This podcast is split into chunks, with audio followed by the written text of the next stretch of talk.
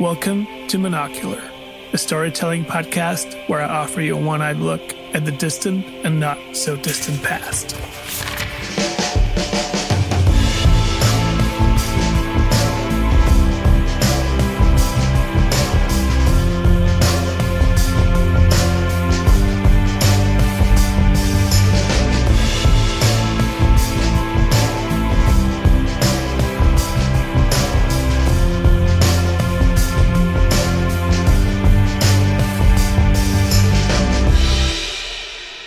More than any of the others, I feel that this episode is really able to speak for itself. So this time, I won't force you to listen to a super long intro.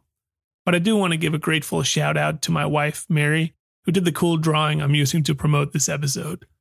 On top of that, her voice also makes a miniature cameo towards the end of the story. So, besides her, Monocular is written, performed, recorded, and produced by me, Mikkel Elbeck. If you go to monocularpod.com, you can learn everything about the show, and you can also support the ongoing production of Monocular by becoming a patron for just $2 a month.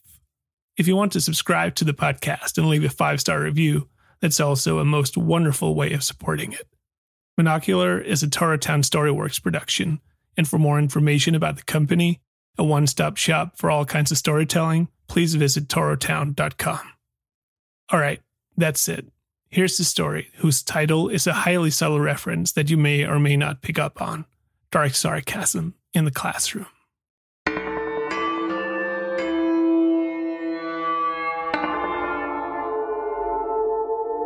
Teachers belong to a special category of people in everyone's life. The best ones become inspiring mentors whose wisdom will resonate with you for years on end and potentially the rest of your life. I feel lucky to have had quite a few of those over the course of the two decades I ended up spending in school.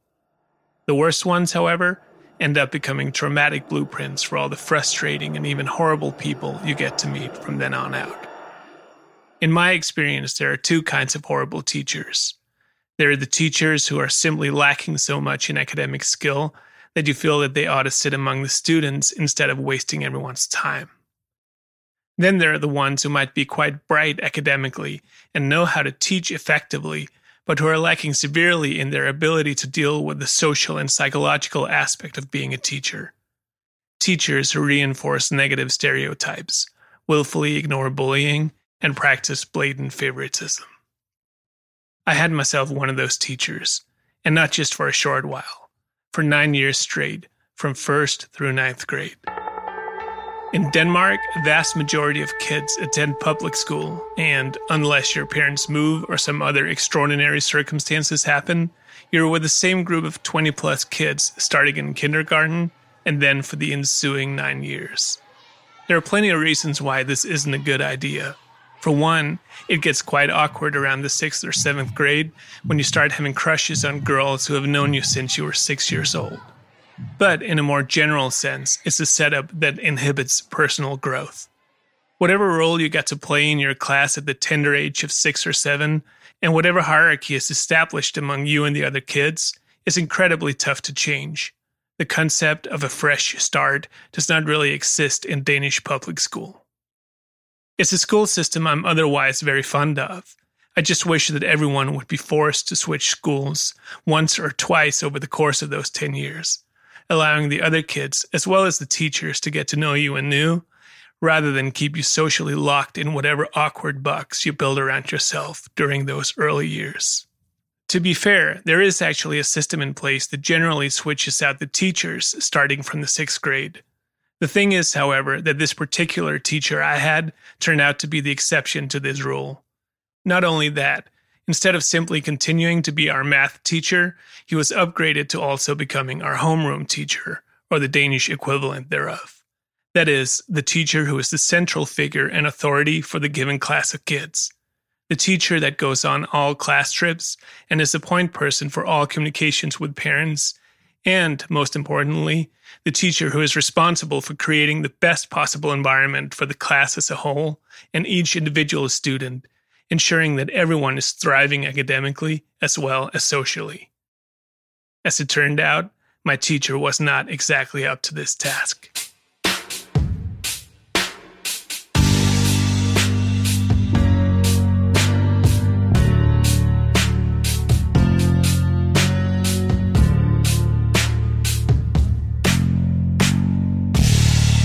My place in the social hierarchy was quite quickly established.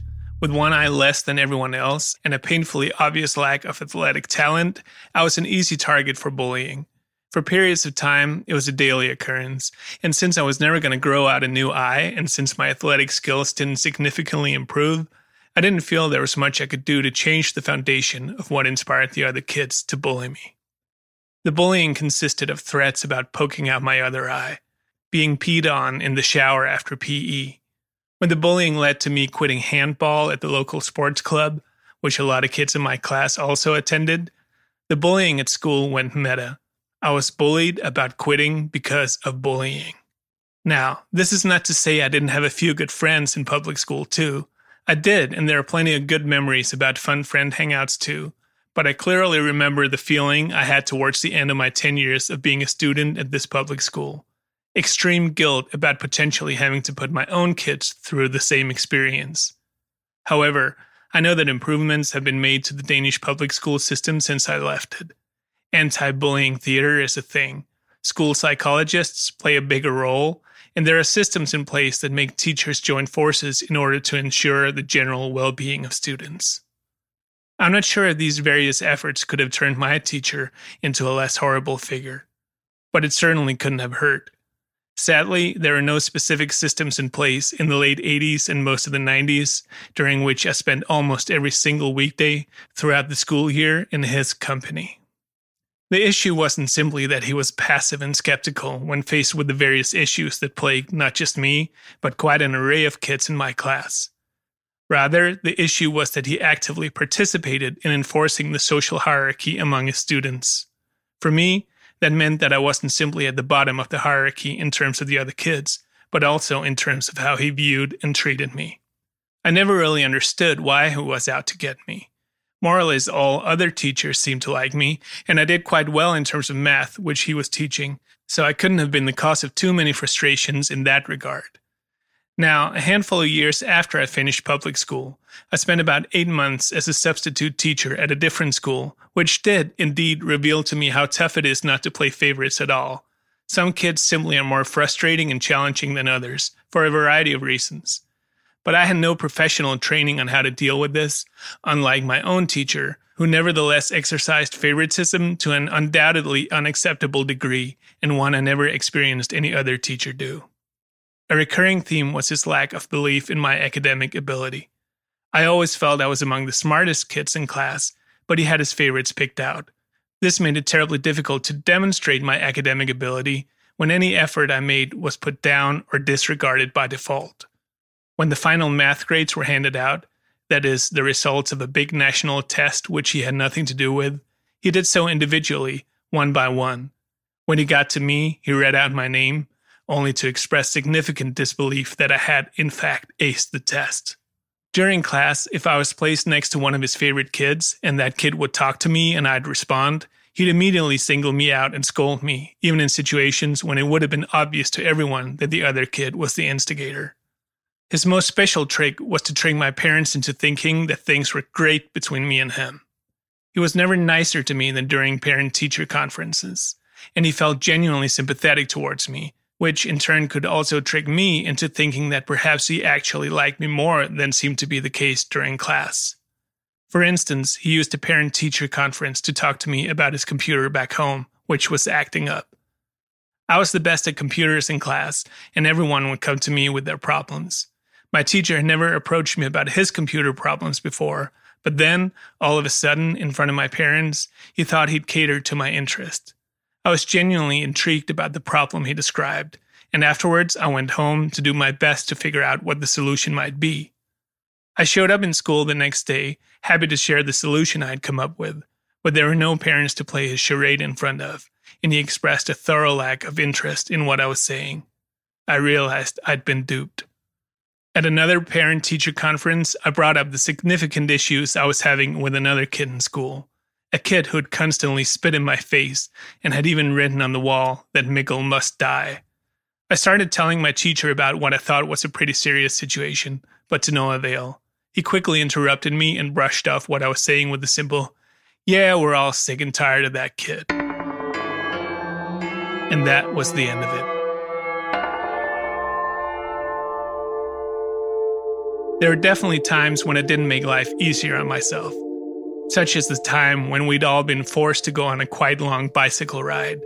I wasn't exactly a fast rider, so on the way back, I fell behind everyone else and ended up rolling home alone. On the wrong side of the road, however, which definitely isn't the smartest thing to do, and of course I should have known better. As I was pedaling along, my teacher drove past me in his car, which was full of kids from my class whose bikes had punctured during the ride. He rolled down the window and mockingly yelled at me, Do you not know the difference between left and right? I can't know for sure how the kids in the car reacted, but I assume they laughed along with him. I agree that it was one of my sillier moves, but I was astounded that he felt he was in a position to mock me in front of all the other kids. It strayed far from what his role as a teacher was supposed to be, I felt, as it placed him on the same level as the students, helping to solidify the low social status I was already struggling with. It reminded me of a different situation when another kid was unfortunate enough to be hit right in the nuts by a mini golf ball. Rather than helping the kid, my teacher roared with laughter as the kid screamed in pain and broke down crying. All in all, my teacher seemed to think he was a representative of the athletic and, shall we say, more conventionally attractive members of the class. Those of us who looked a little funny, genetically or fashion wise or both, and we were more likely to trip over a ball than score an impressive goal with it, were simply relegated to a lower social rank. Of course, it's natural to surround yourself and prefer to hang out with people that somehow remind you of yourself. It's not incomprehensible to me why he was more naturally drawn to the athletic kids than the computer geeks. But to blatantly pick winners and losers the way he did never seemed like a legitimate luxury to have for someone in his position with that kind of authority. The final interaction I would have with him for quite a while came during the graduation ceremony.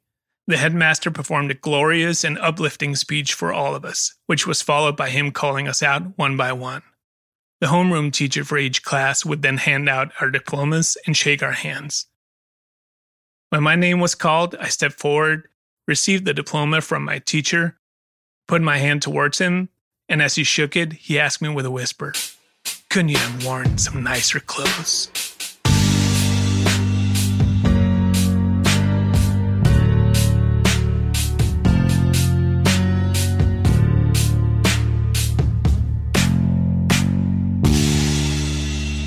In the years that followed, I would run into him every now and again. I was an angry young man in my late teens, and I refused to even acknowledge him. Initially, he would greet me normally and then probably be somewhat surprised when I'd just walked straight past him. Later, he'd loudly and mockingly say things like, Oh, yeah, you don't want to say hello to me, which didn't exactly suggest that he'd ever stop to wonder why I was behaving the way I was. Several more years passed, and at one point he went part time and opened up a little store in the tiny downtown area of the suburb that my parents still lived in.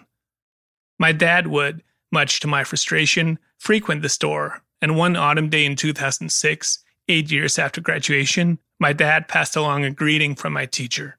He also relayed the conversation that they'd had. It had focused on my teacher's motivation to continue in the teaching profession, which was largely based on the fact as he phrased it, that no one had ever called him, quote unquote, stupid. I was quite struck by this.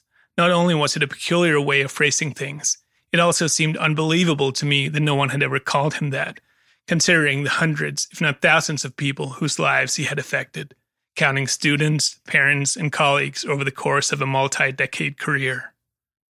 I didn't do anything about it, though, not initially, but about a week later, I saw a documentary on the Danish public school system and the aforementioned anti bullying efforts.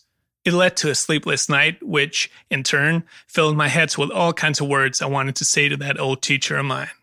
So I got out of bed, turned on my computer, and I started to write.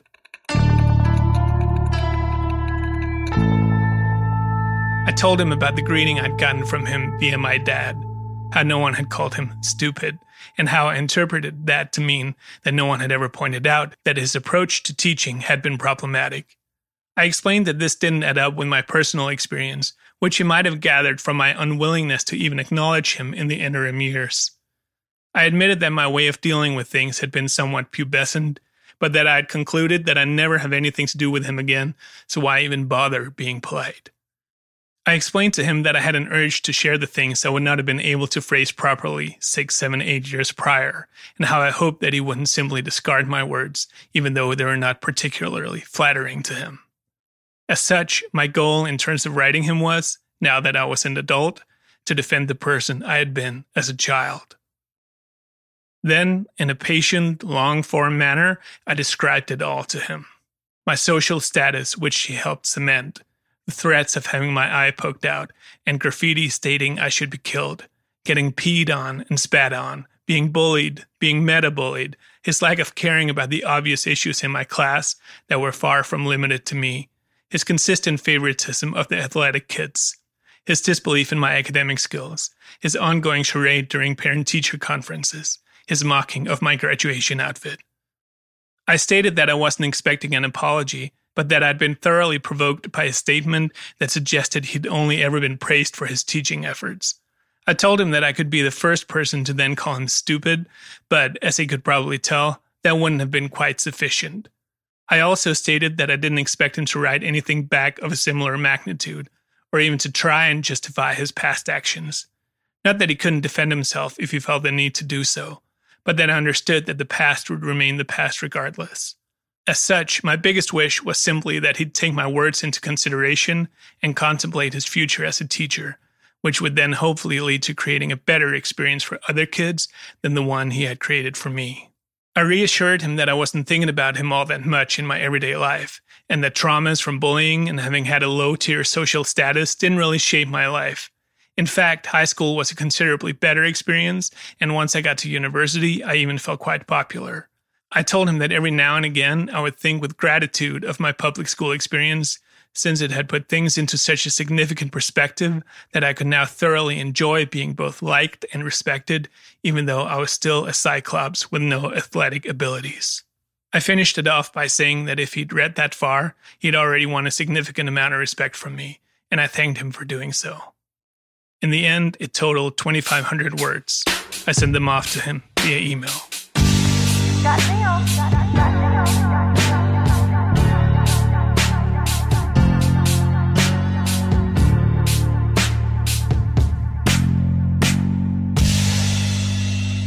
The next day, his response arrived. He expressed regret that I seemingly only had bad memories of my school and of him. He stated that he only had fond memories of the class I was a part of, but that he had been made aware that my experience had been different. He also stated that my letter had given him something to ponder, and that while what I was describing was what I felt, it had not been his intention. He then finished it off by expressing happiness that I'd made good friends in my adult life, and he wished me all kinds of good luck in the future. I'd expected him to play the that wasn't my intention card, and as such, I was neither relieved nor disappointed. The lingering feeling simply became that after nine years of very consistent behavior towards me, it wouldn't cut it to simply state that I'd misunderstood his intentions. There was more to it than that. There was that dark sarcasm in the classroom and the feeling that, at the very least, he should have left us kids alone. No wonder that Pink Floyd's The Wall became my favorite album before my age was even two digits. Not only did he supply me with bricks from my own wall, he also showed the other kids how they could supply me with some bricks too. Nevertheless, I never finished building that wall. Some sections of it, sure, but as I grew older, I believe I managed to turn them into rubble. Mostly. The further away I got from public school, the clearer it became to me that the people that turn out to be the most interesting, engaged, and supportive humans generally didn't have a particularly fun time in school. In fact, it seems to hold up that if you struggle to make friends as a kid, you're probably much more appreciative of the friends you do make as you grow older. I'd even go so far as to say that at this point, now that I'm on the other side of all those years in public school, I wouldn't want to be without them. That said, it would have been nice if the bullying could at least have been limited to the other kids, and I hadn't had a teacher who felt like he should join in. Oh well, you live and you learn. Eventually.